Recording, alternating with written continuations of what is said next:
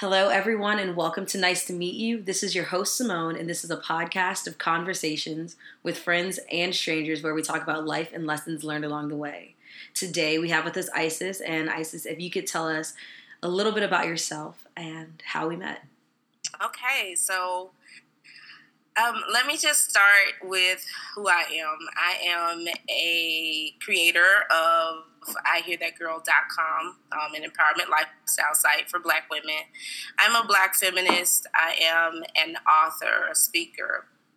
And I just really believe in empowering all Black women to see the greatness that lies within. And um, I met Simone just looking around for podcasts of color, um, that relate to the same subject matter that I love to speak on and have conversations about. And that is how uh, we met each other on, I believe, the site that I found your blog on mm-hmm. was Podcast in Color. I yeah, yeah. Um, and I found you there. I listened. And I was like, you know what? This is cool. Like that's that's what I love to do. I love to conversate. I love to, um, you know, do girl talk, sister girl talk. Mm-hmm. And so I felt like this would be a place where I could genuinely express, you know, the things that I'm passionate about and have some good conversation in the meantime. Okay, cool. so where are you from? I am actually from South Carolina. Okay. And I reside in Atlanta, Georgia. So um, I moved here about seven years ago. Um, but yeah, I'm a country girl mm-hmm. and I am very proud of being a country girl. Okay. What made you move to Atlanta? Um, oh, it's it's really interesting. Um, so I had gone through a divorce. I had been married for about six years, oh, wow. and I had gone through a divorce, and so I was ready to make a change, you know, um, in my life, and um, Atlanta was actually a place that I never ever wanted to go. Really? And I had planned on going to Charlotte, North Carolina mm-hmm. with uh, my cousin who lived there. We had plans. She had her own house. And so I had like my U Haul scheduled and everything. And then I woke up one day and it was like this voice, You're going to Atlanta. And I was like, What?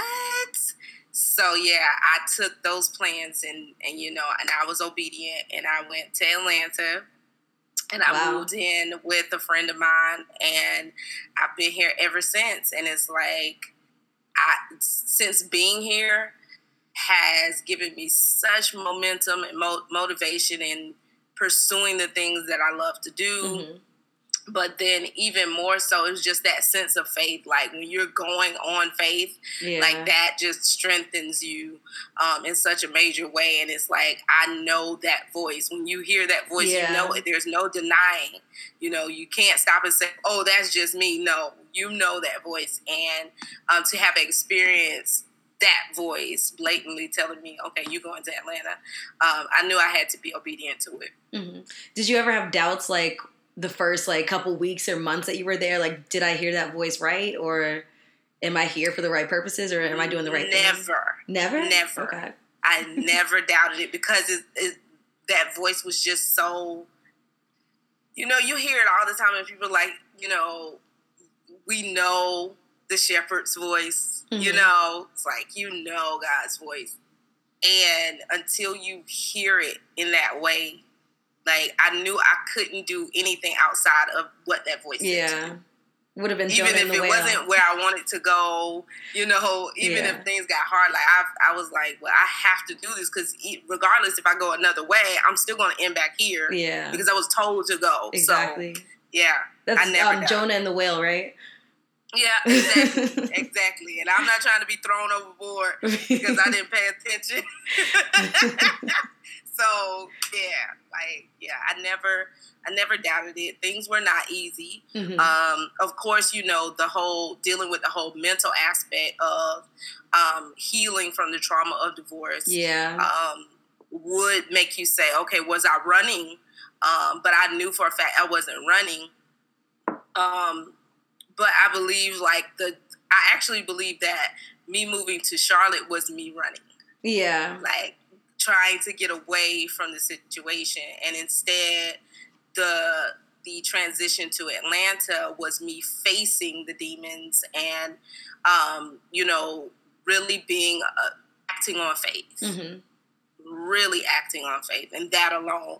And so I was so focused on my faith and my belief and and being obedient to what I heard that I didn't even have time to focus on, you know, um, just what I lost. Yeah.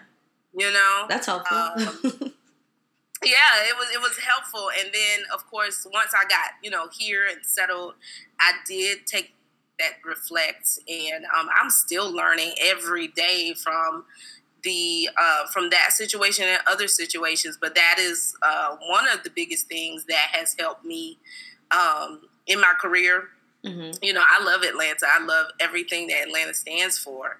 And just to be surrounded by that energy, there's an energy here mm-hmm. um, that if you are, if you have a dream, if you have something that you want, um, this is like one of those places that you yeah. need to be because that energy is all around. Everybody's trying to do something, mm-hmm. you know? And so it, it, keeps you it keeps you pushing. It keeps you moving forward. Okay. I haven't been there yet but i feel like it's like one of the i said this before in the podcast but it's like one of the black places that you have to go. Like if you're black and in america you have to go to atlanta at least once. Yeah so yes, i'm definitely planning my know, trip out there I, I really didn't like it but I, when i got here i fell in love. Mm-hmm. like i literally fell in love. I think what i was I think my biggest thing about Atlanta was I was going off based of what I saw on television and you yeah. know just the idea of Atlanta. And um, when I got here, like I said, that energy hit me. It was like everybody's trying to make it. Like everybody yeah. has um, a dream and they're pursuing it. Mm-hmm. You know, mm-hmm. in the face of so many odds, they're still pursuing it. So when you're surrounded by that and that's what you want, you know, you you don't want to give up. You don't yeah. want to give up. You know. So I love Atlanta. I love it, and then there's so many black people here. I love it. Right. yeah, I'm in DC, and there there there's some black people here. Not as many as there used to be, but you know. Uh-huh. um, so, what do you find interesting? Interesting in, in general, or just interesting in what? Um, just broadly, I guess. Like, what's kind of the first thing that comes to your mind? I know you've like mentioned a couple of different things, like you know, feminism and mm-hmm. black well, womanhood. The most interesting thing um, to me is laughter. I think I observe people like all the time, and I find people to be so funny. I think we are hilarious. Mm-hmm. Um, in every little thing that we do, even with the way that we react to people or we react to situations, mm-hmm. I just find it funny. Um, even like with some of the whole, you know, uh, tweets with with uh, your your president. Who's president? like even with that, I find it hilarious because you know, on the one hand, yes, he says crazy stuff, but on the second hand, like he has the right to say what he wants to mm-hmm. say, and um, I I am a person who loves genuine honesty. Like I just love it. You know, I feel like we've been kind of conditioned to not be honest. You know, definitely. Um, I mean, as kids, even like yes, like, one thing I think, I think we coddle people way too much. I think so. Yeah, I just feel like you're not preparing a child when you a give them everything they want or don't want to tell them the truth because you're afraid it will hurt their feelings mm-hmm. because when they enter the world the world does not care about yeah. your feelings it's just going to be what it is i'd rather prepare my child for the truth of what you know what is life and life is not going to always give us what we want mm-hmm. we have good days we have bad days that is life. And I think a lot of times we get so frustrated and aggravated because we're expecting it to be great every day, and that's not it. I think the beauty of living is in the ups and the downs. Yeah. Like, cause it's in the down times that I learn so much stuff. Mm-hmm. And it's also, so I just that we have a point where we're not allowing people to be honest. And honesty is the spice of life. Now, how you use it is a different thing. You know what I'm saying? Um, I think everything is based on intention.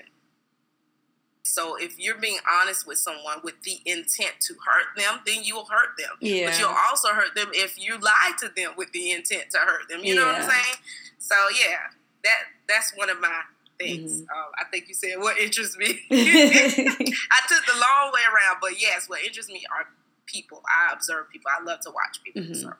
Word. Yeah, obviously, I guess what interests me is people too. Yeah, I mean, look at look at your podcast. Yeah, I mean, that's so cool. Like, um, I have a friend; he has a podcast like that too, and it's I think it's the dopest thing when you're having like these random conversations with anybody. You just in those conversations, what you see is that we're all pretty much the same. Yeah. We're all pretty much the same. So and that's the cool thing. Yeah, and it, it's really interesting, like how other people help teach you about yourself. And I think that's like one of the biggest things like from this podcast. It's just like wow, it's like it kind of just like puts you like I guess on sides almost like oh I either agree with that or I don't agree with that and like that puts me like in a stance of like okay well this is what I actually believe. Mm-hmm. So yeah. Mm-hmm. Yeah, good stuff. I love it. I love I, I, love having conversations with people. Like mm-hmm. I I find people to be so interesting. Um, their stories so interesting because we're all on this little same journey and we're all trying to figure this thing out. We're trying yeah. to figure life out, right? But everybody goes at it a different way. Mm-hmm. And one of the things I learned is that if you recognize that everybody has different experiences, different backgrounds, different, different struggles, contribute to how they are, then you don't get mad so much anymore. Yeah. When, you know, people make you mad because you're like, oh, well, you know, they had a different upbringing than I did, or maybe they to them that seems normal or you know yeah. and it just makes it easier not to get so upset and so frustrated and not everybody. to waste energy yeah like uh, it's all right Anyway. so, um, in life, what has been like the hardest truth that you had to learn? Mm, the hardest truth that I had to learn was that nothing is stopping me but me. Oh wow. Yeah, that's the hardest truth because it's like, you know, we say we want stuff and you know, I want to do this, this, and that. And honestly, we can try to point the finger and say, oh, well, this opportunity wasn't there for me. But at the end of the day, it's you that stops you. Because mm-hmm. if the door is shut, you go to another door yeah. or you create a door. It's, we just, we give up a lot. Mm-hmm. We give up a lot. And I know for myself, um, there are days when I'm like, why didn't I? You know, why didn't I complete that goal that I said I had for myself? Why didn't I complete it? Well, girl, because you wanted to sleep in. That's why. the, the fact is, you didn't want to give 100%. You gave 70 mm-hmm. percent mm hmm yesterday. Like, those are facts. Yeah. And you have to, you know, you have to learn to accept that. And, um, you know, because at one point I would get depressed about that. I'd be like, oh, I'm unproductive. But then I had to check myself and say, ma'am, you're unproductive because you chose to be unproductive. Yeah, exactly. Everything you do is still a choice, and you chose not to do it. At that time, you felt like sleeping or watching TV or woe is me is going to be the better thing for you to do that day. And unfortunately, it cost you that day. You didn't do what you needed to do. However, the next day that you realize that is the day that you can choose to do something exactly. That's true. And I think that another thing that I've realized is that like there's some things that you think that you want that like you're literally just not willing to put the work in and like you have to realize that like some goals you literally you just don't want you don't actually you don't want. want. like there's no intrinsic motivation behind them. So exactly like what is it that you want? Like you really have to be honest with yourself and i know it sometimes we say we want the the lifestyle that we see other people have like a beyonce lifestyle. Mm-hmm when Homecoming came out, I was like, I asked everybody, I was like, do y'all really want that? Right. I mean, I, her life is great, but I don't want that. I'm not trying to work out, uh, you know, to be in the studio that many hours a day yeah. or, you know, dancing around, falling, breaking my ankle. I ain't got time for that. I really don't want that life. Mm-hmm. I don't. So I'm okay with being a hundred thousandaire instead of a trillionaire like she is on yeah. the way to being, you know, but you gotta put in that kind of effort to get what she's what she has. Yeah. And um, if we're honest with ourselves and say like, am I cool with am I cool with doing that work? It's then a lot. a lot. of us would be okay with our McDonald's checks. and like even if you just think about like how she lives her life, like she literally cannot step outside the house by herself. Like she can't drive herself anywhere. I mean, like maybe she can I don't know like how that works, but like there's so many things that you can't do just because of like who you are. Like she can't literally she can't basically have an opinion it seems like or like maybe mm-hmm. now she can, but like at least in her early career like having an opinion could have right. like ended her. So exactly. So she had to play the game to get to a place where now her voice is her own. But you know, um, like that was something that I had to realize when I, I started radio when I was like 16 years old. Mm-hmm. And I quickly learned like the power of your voice, right? And so you know, when I was in radio, when I first started, it was like an independent radio station. And then by the time I was like 20, it was corporate now. It was owned by Radio One. And things were different because now it's like, it's not just the person who owns the station or your PD that can tell you, okay, go ahead and play this, and yeah. we could choose music. But now it's like this corporation is saying, here's a list, a playlist of songs that you guys are going to play. You're not going to talk about this. You're not going to talk about that. And I just was like, wait a minute. So I can't say how I feel about yeah. something. I remember there was a, a some kind of issue going on um, in I think it was actually happening here in Atlanta, but it was big news. I can't remember. I think it was the Brian Banks story. I don't remember that. Um, I think isn't I can't remember. Oh, I can't remember. But anyway, it was like a big story. And so, you know, we were I had stopped the music and I was talking about this issue. And um and and I remember my PD came in and he was like, "You can't talk about that. We have sponsors and they don't agree with this." And I was yeah. like, "So just because they don't agree with it, I can't have this conversation." And it was like I realized like that moment, you have to own your voice. Mm-hmm. Have to, and literally I want to say maybe a year or two later is when I created I Hear That Girl. Okay. Because I knew I needed to have a platform where I could air out my voice. Like I could say what I wanted to say and no one could tell me no. And to this day, like I tell people all the time, young people when I go to the schools and colleges to speak to them, like your voice is so important um, you know, we have this handy dandy thing called a cell phone in our hands that get that amplifies our voices. Yeah, it gives us a platform. Before we had to, you know, go work at a at a radio station so you could have a platform. But now you can start your own podcast and have a platform. Yeah, that's your true. voice. Your voice is so important and powerful. Mm-hmm. Do not let anyone control your voice ever.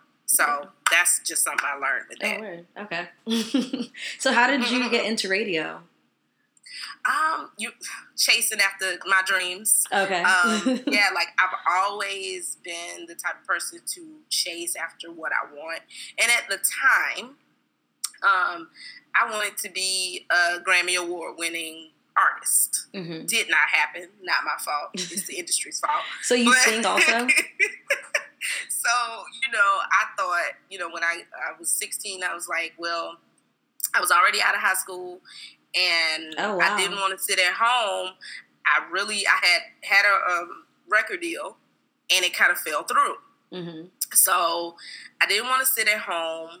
Uh, I knew I wasn't going to college for at least another year because I was waiting on my best friend to graduate from high school, and and so I was like, let me get a job and the only job I wanted to do was one that was around music mm-hmm. because I love music. I figured if I work at the radio station, I could meet some of these record execs or something, you know, and get me closer. And um, so that's how I ended up there. And I walked in and I was like, hey, I don't know how to do anything. I've never had a job before, but if you guys teach me, I'll do it. They gave me a job on the spot. On the spot. and I ask questions every day. Yeah. I ask questions.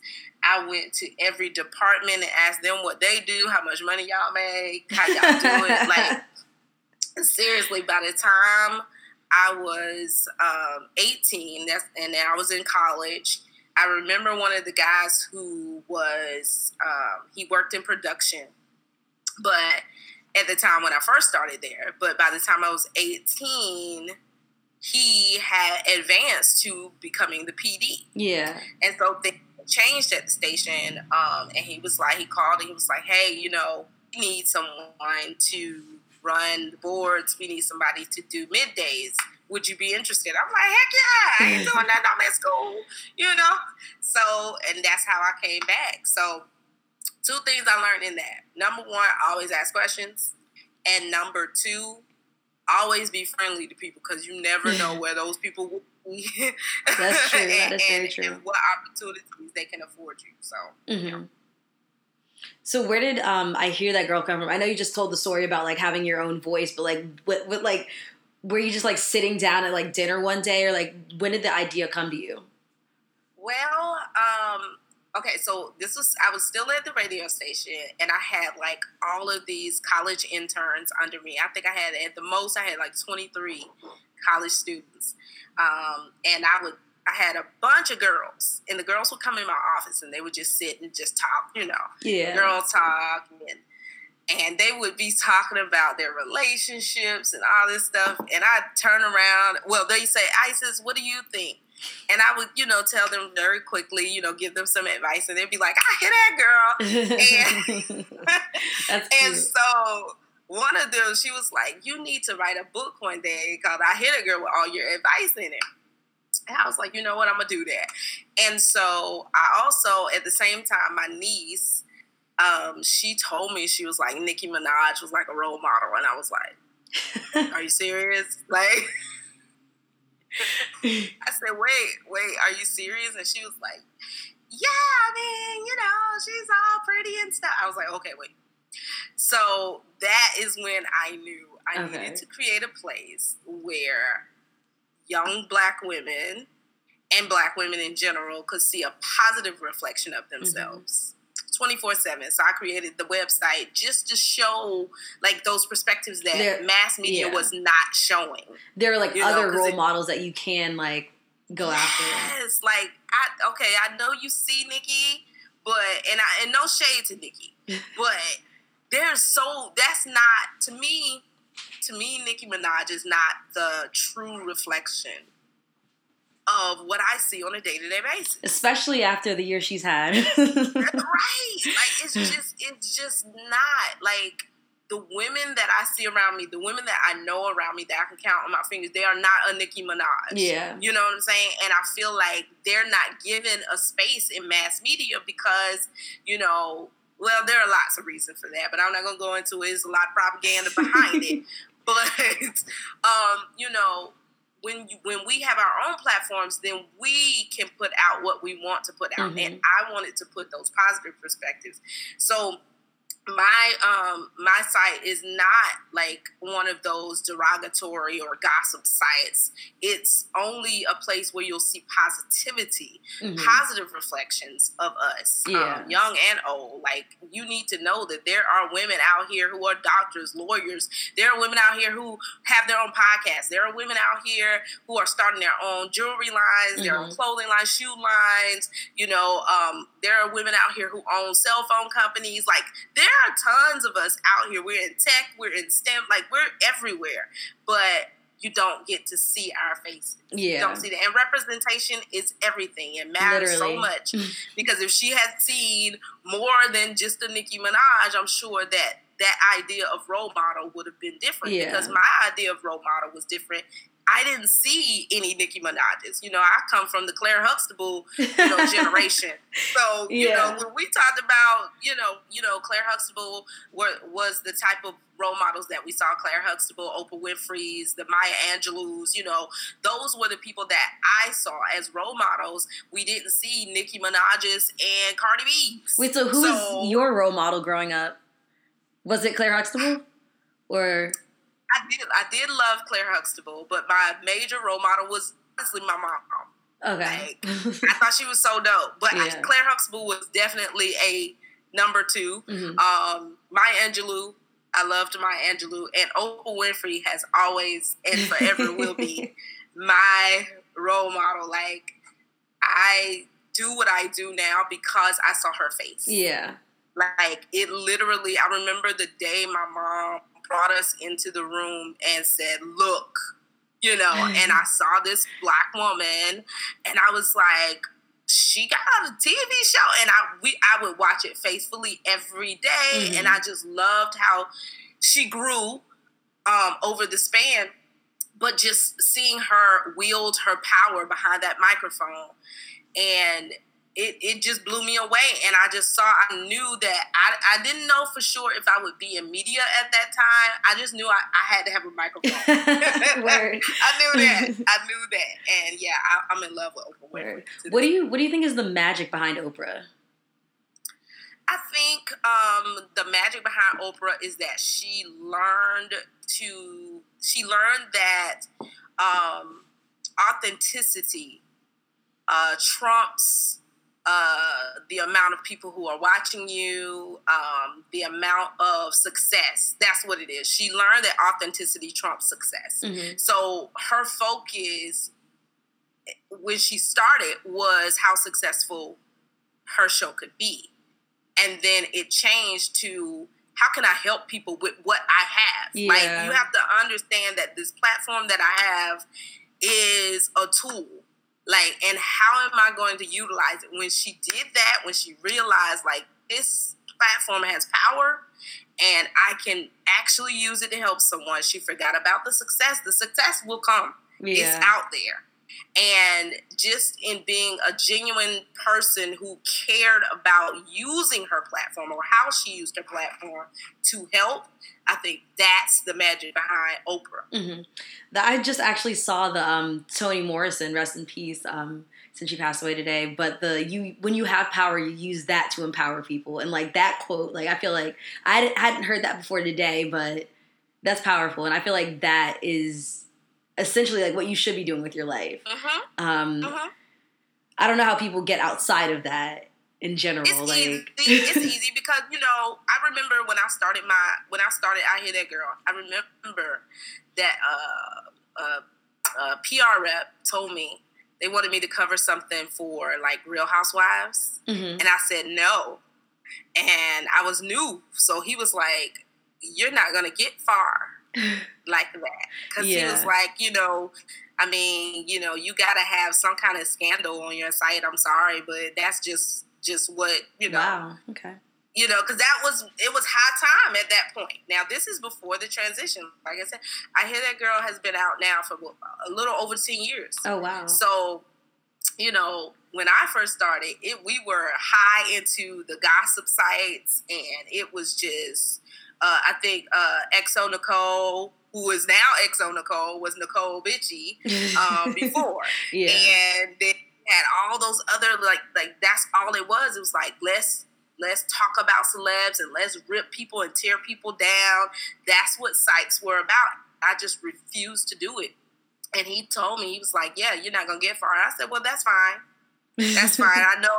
I know. I might not get a million visitors a day, but I'm okay because my integrity is good. Yeah. And, and I've had to continue to to you know live by that day by day, and I don't take anything for it because mm-hmm. I knew that this is only going to be temporary and it's going to change, you know. And now you see that swing towards empowerment. However, with that swing, people have tried to monetize. Yeah, to like re- replicate like false authenticity. Yeah, you know, so like I said, authenticity is always going to be the thing that makes you shine.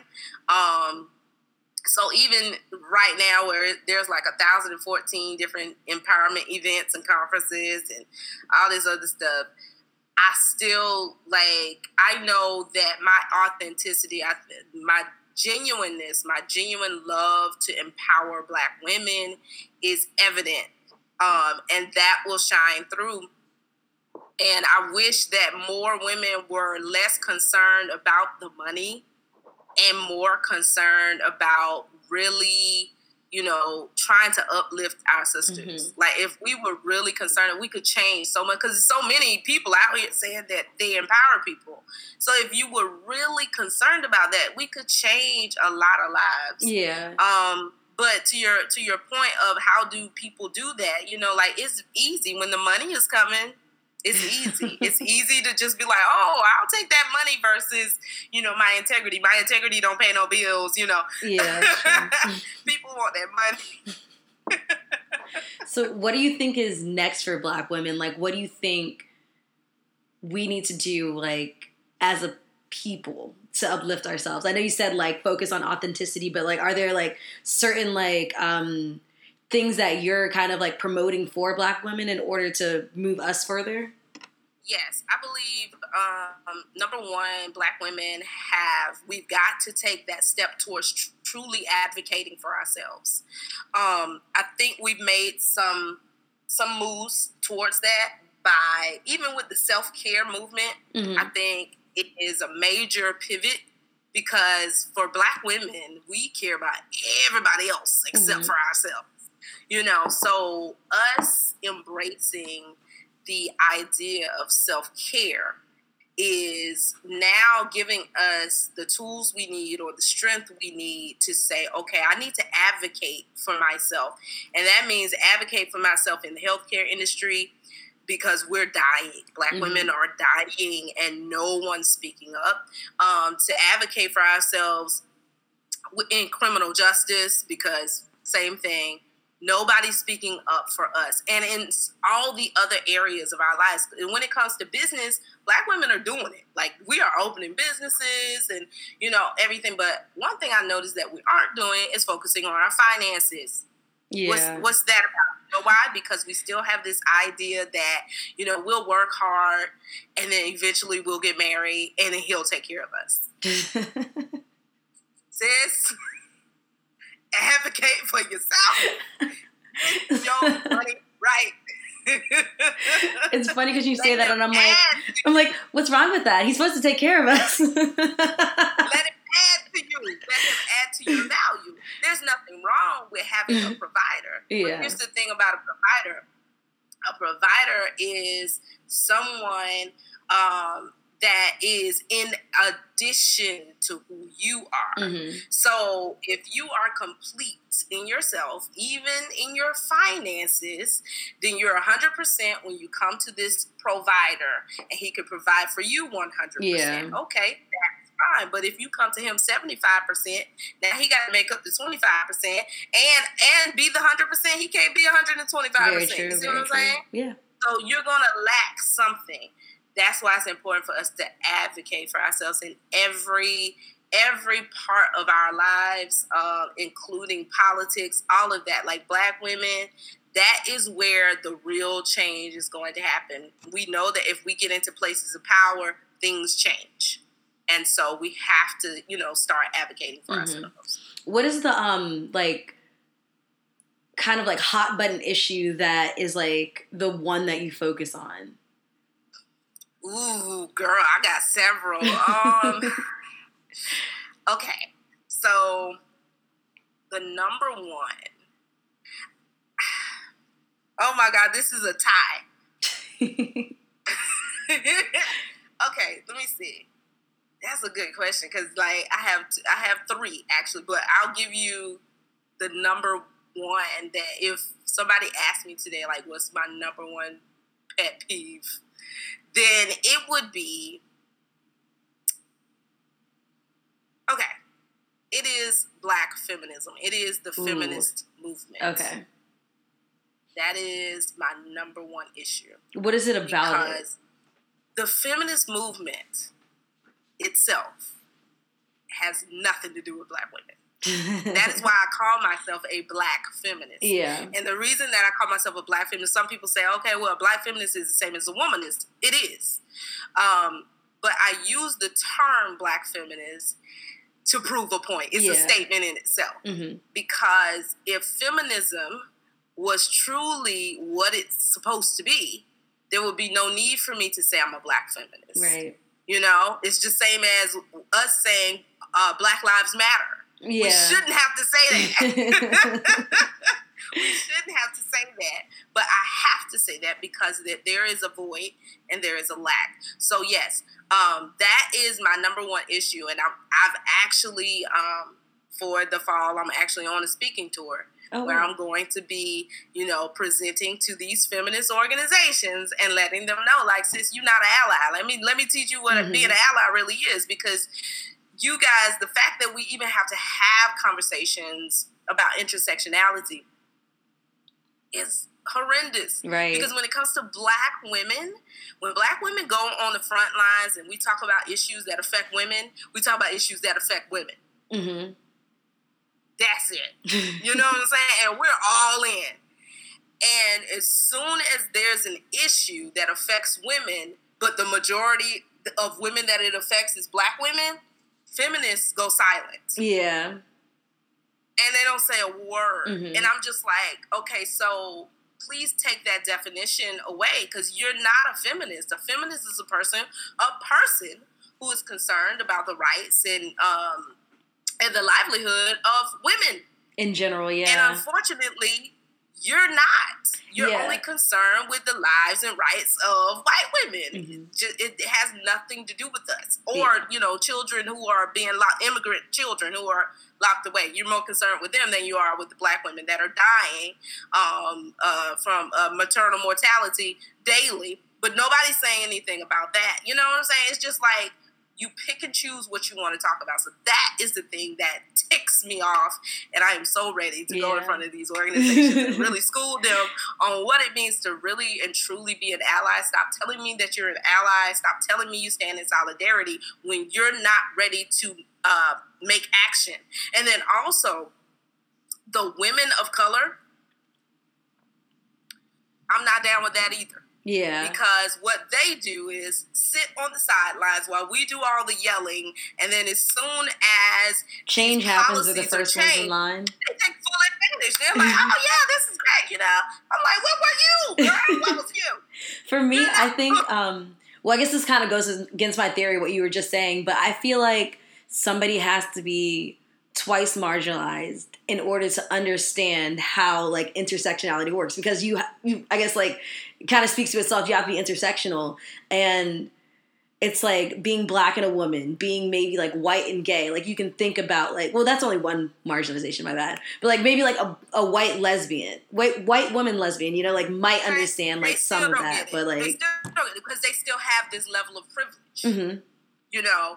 And like you know uh, malcolm x said you know the black woman is the most disrespected person in america and that is so true we are literally you know uh, you can take your your white lesbian and she is still rockets away. Yeah, so like she would be like me. once and the, twice marginalized and then the other woman like the black woman would be three times marginalized. So it's like I guess you always like if you can understand how you're different than a straight woman, then you should understand like how a black woman is behind you who is a lesbian also. Exactly. So exactly. Yeah. Exactly. So you know, um, this this is what I'm going to be taking to them. This is the conversation that we need to have. I mean, I used to be so angry about it, so upset about it, and then I stopped to think, and I said, you know,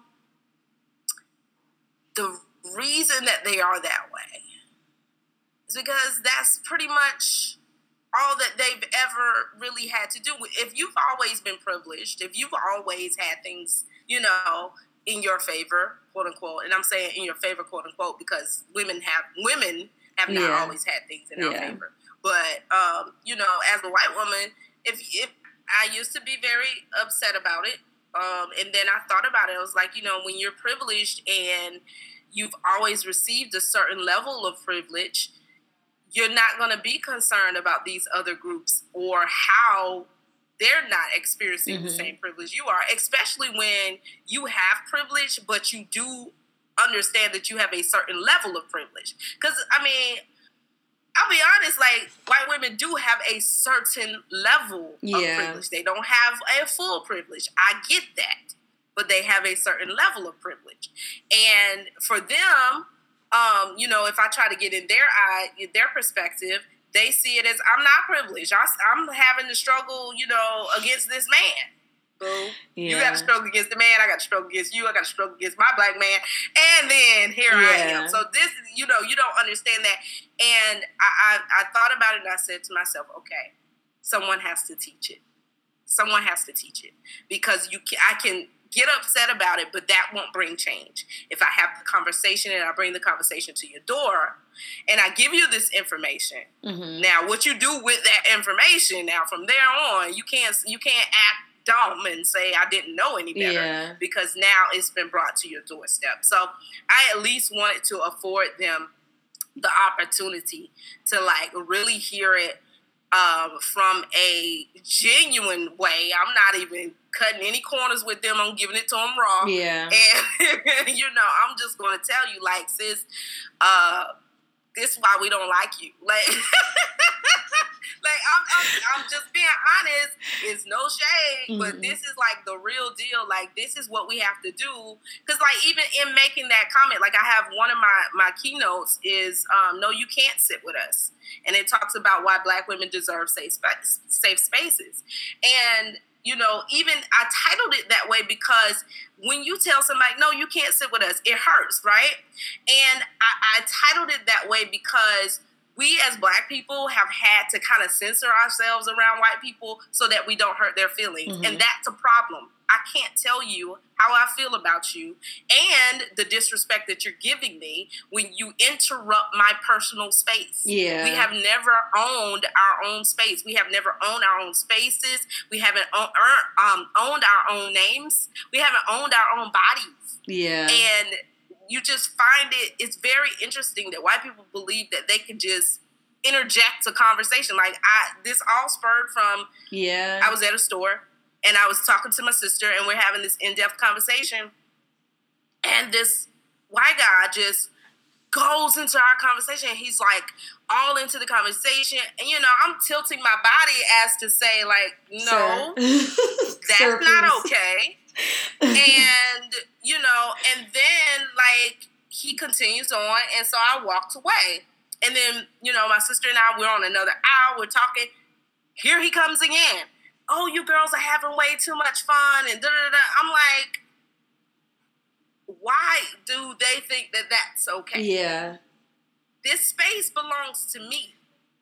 You don't have that right. Yeah, I you found that and like to them, they feel like, oh, we're just being nice. No, you and, and, and you may be. You may think that what you're doing is I'm just being nice. But if you understood my culture, if you understood what I have had to experience, then you would understand that that's a violation of my personal space mm-hmm. that is owed to me, that is my birthright. And you just took it like you've taken so many other things. Yeah.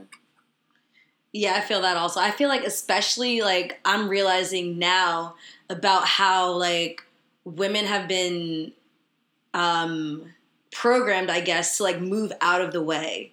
And like what happens when you don't move out of the way and people like actually like bump into you or like you're standing in the elevator and somebody like moves into your space and you don't move and they're like, What are you doing? It's like, no, what are you doing? like Exactly, and, exactly. Yeah. I it's like personal space is important. You mm-hmm. know, everybody should have the, the right to at least that. Yeah. To at least that and um, you know, for black people, I just feel like it's it's so um, it's just it's been so perpetual with the abuse of our space. Like, you know, I, I didn't have I don't have my own history because of you. you took that. Yeah. You took away my culture. Um, we had to create our own. Black Americans had to create their own culture. Mm-hmm. Um, you took away our names. You've taken away many of our kin. Um, you've taken away so very much from us. And then the one thing that I do have is personal space, and you still invite yourself yeah. into that without asking me, without you know. And it's it like I said, they feel like, oh, I'm just being nice, and you may be. Now that is something that I call unconscious bias. That I, I will agree with unconscious bias on that. Yeah, that word I really was like, they just making up stuff. But but that one I will apply it to that situation because sometimes they're just being nice. Yeah but because, like going back to what you said, intersectionality is is necessary because you need to know what is attached to the person that you're you know talking to that you're interjecting. You need to know what's attached to that. And if you um, really are aware um, and open to knowing the history of us not the history that they just like to act like it never happened. And that's a, that's another problem with white people is they sit there and try to act like it never happened. Don't do that because when you do that you feel like it's okay to violate my personal space and I'm sorry, I had to tell you, no, you can't sit with us. Bye. Mm-hmm. No, I don't want you over here. And you know, it, it's not to be mean, but it's me standing up for myself. Yeah.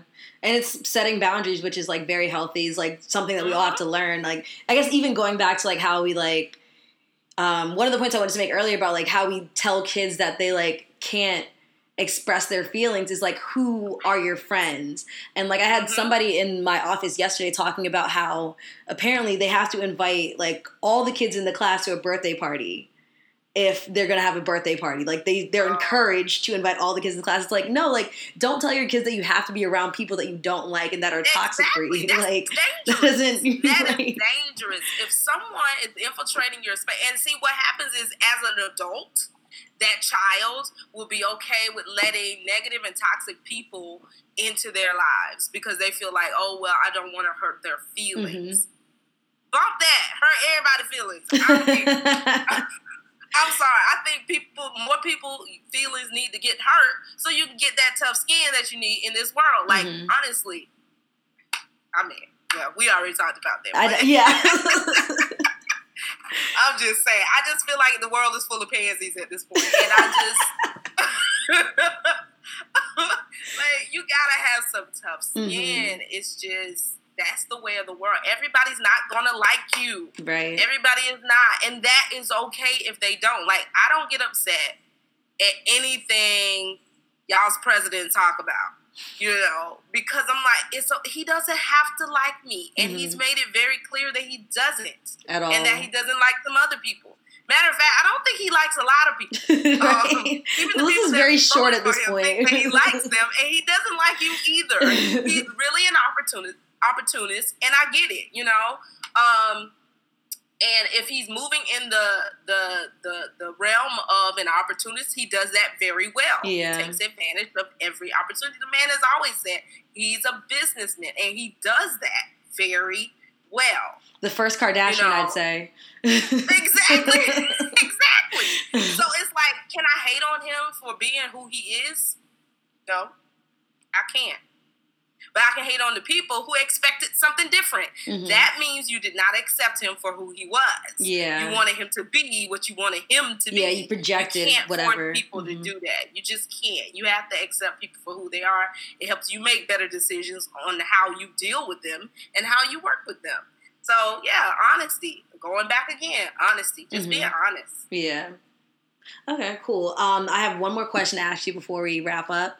Um, how do you? This is like kind of like I guess out of left field, but how do you deal with like I guess the displacement from like being like stolen from Africa? Oh, that's good. I'm so glad you asked me that. okay, so I used to be very sad about that. Mm-hmm. And so, to a degree, there is there will always be a part of us as Black Americans that yearns for home. We are like foster children. Yeah. Okay. But this is the beauty, and this, this is something that I'm also hoping um, to kind of uh, enforce amongst our community is this love for Black American culture. Mm-hmm. I think because we are displaced, um, that we don't value what we've built here. Yeah. We, are always reaching back, and it's like you know, like even with the Black Panther movie, you saw it. Like we're reaching back, and we were so proud. Like, and then you had this this commentary coming from Africa is like, oh well, you know, you guys are doing this wrong or you're doing that wrong. Why is she wearing that? Dashiki, she ain't supposed to be wearing that. You know what I'm saying? Mm-hmm. And it's mm-hmm. like making fun of the fact that we're just reaching back because yeah. that's all we know. But I was having a conversation with a guy, and he said that um, Black Americans had no culture.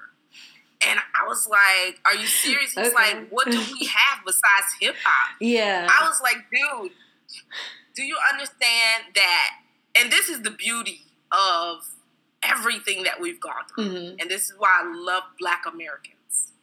Um, with everything that was stolen from us, we came here and we created new things that have impacted this entire globe. Literally. Like everything we do has impacted the entire globe. I ain't talking about just the country, I'm talking about the globe. And it's it's like my I'm I'm not um taking away from the influence that our that the motherland gave us because that's in our DNA. Mm-hmm. I'm not taking away from that. But what I am saying is if you take a person away from everything that they knew and leave them only with their spirit, leave them only with that, and they create something so great that it impacts the world how powerful is that person? Yeah. And so for me, Black American history and Black Americans in general, the good, the bad, the indifferent, I love us because we are magical. Like we are the example and epitome of the magic that is black magic. Like seriously, yeah. we are because we made something out of literally nothing yeah. Yeah, we didn't even own our bodies, and we're like, you know, not at all. When you said that, that was like really crazy to me. Like we literally didn't even own our own bodies. Like, wow. And look at us. Yeah. Look at us. Like I am just like I get so proud. Yes, I, my mom taught me that very early. She was like she would show us all the oppression. She taught us about everything, mm-hmm. all the negative things that happened to us. And then when we would get sad, she would say, "No, lift your head up Lift your head up because look at where you are. Look at what you've done. So, whenever you're dealing with anything and you're going through anything that you think you cannot overcome, think about what you have already overcome. Yeah. We are a people of perseverance. We are a people of resilience. And I love us. I just love us. Yeah. Awesome. well, um, it is time to wrap up, but I've enjoyed this conversation. Oh. Um, the last question that I have, promise, um, is do you have any questions for me? Um, well, what made you start this show? Talking to people, honestly. Um, I used to live um, outside of DC, so I would like sit down at happy hour, like waiting for the traffic to pass, or just like a long day or anything and i would sit down i would like sit next to someone and we ended up having like a conversation and like i realized like i was saying earlier like just how much you learn just by talking to people and how important it is just to like have a conversation, like a real like and you know like in person conversation right. with the people that are around you. And yeah, so that's basically like what started the podcast. Okay, and what's the what's the most poignant thing that you've learned from one of your um, interviews? Um, that's really tough. um, this is like the 40th episode, so. Oh wow. Yeah, I'm trying to think. Um, I really can't say that it's like one thing because like I don't know. I feel like I have to like listen to the episodes like to get there. I'm definitely gonna do like an anniversary episode like where I talk about you know like this is like this is the thing that you like need to learn from this podcast. But right. for right now, I think it's just been like tolerance about how much people are the same and how much we would learn if there was more tolerance in the world. Um, I think that the world is really polarized, but I don't know. I'm, it's like weird, hard to say this because I'm like trying to like put it together right now, but um, I think that like people just need to open up and people need to be more tolerant. And I don't think that tolerant is the right word because you shouldn't have to like tolerate someone's race or sexuality or gender. So I just think that like this is a mumble jumble of words, but, but it's like, a podcast because you can edit it. But like, yeah, it's like, like I've learned that like sense. people just need to be heard when they're speaking. Mm-hmm. And about also like I guess like looking back at podcasts and editing them and like saying something and not realizing that I didn't realize what the person was actually saying. So I guess this made me mm-hmm. even like a better listener about like what people are saying, just like in general too. So yeah, sorry for that like mumble jumble of stuff, but yeah, I've, I've learned a couple things. well, that's always great. yeah. Um, do you have any other questions? oh, so what outside of Nice to Meet You podcast? What has it spurred as far as um, are are are there any events that you host? Is there anything in the community that you're doing that has been spurred or spawned off of doing this podcast? Um, I wouldn't say like specifically off of doing this podcast, but I've definitely um well some parts because like I have to be accountable um, like trying to get back into old hobbies. I would say like um, photography, and then I want to get back into like knitting and crocheting and everything. Um, but also, I just moved to DC. I just bought a house here, um, like about six months ago. Um, so like going to the like first community meeting, like getting involved with like what's going on in my community and like volunteering more and like making sure that I hold myself accountable to these things. I think yeah. have been like um, things that have been spurred by the co- podcast, like realizing that I guess you were kind of putting saying this earlier is like realizing that you're responsible for the world that's around you. So yeah, I would say that some things that have like been started, a catalyst, I guess. Yeah. All right, this is my last question. So, what does community mean to you? Community. Um, that's tough to define because of social media um, because because it could mean like your Twitter community, which is like for me like some people that I've met on Twitter, but also people from high school, my friends, people I know from like literally everywhere, or like the community I live in. So I think it's like very subjective about like what community and like because the world is like you know like globalization, it's kind of like the world is your community, but I guess the proximity is what really makes someone a part of your community. It's like I guess, huh? Working definition, um, a community is someone that you can reach out to directly. Okay. Yeah, I'll, I'll go with that. okay. I okay. believe community is what we make it. Yeah. I do believe community is what because I've met people literally on social media and we are like connected. Yeah. And I remember I went to Houston. I had met this girl on Periscope. We are like, I used to do these uh, weekly Periscopes. Actually, they ended up being like daily. and I had this community on Periscope. Yeah. And the majority of them were from Houston. And I went to Houston for this event and we all met up and it was like we had known each other for years. Yeah. And um, they were there and they were so so supportive. And to this day we still talk and we still keep in, in contact. And so i feel like you know i'm always trying to build community. Yeah. Um, and i think it's in the again uh, authentic relationships mm-hmm. that we have with one another. Um, but i don't think because also with social media we don't necessarily have as many authentic relationships. That is true. Um, although we can use social media to make authentic relationships, I don't think everyone's taking advantage of that platform, which goes back to again when you recognize that you have a platform. Yeah. How are you going to utilize it? You know, yeah. and and I don't think people understand the power behind this, this little cell yeah, no. Like they just don't. I don't think they get it. I think there would be a lot more change if um if we knew that. Mm-hmm. And I think just to bring to that point, I think as social media has given us a way to be like more honest with each other, it's also given us so many ways to lie and like sucks to say about people, but people are as honest as you keep them. Yeah. So if you can lie, if you have this much room, then you know like well, I mean, I'll take that much room minus an inch, right? Like exactly, exactly.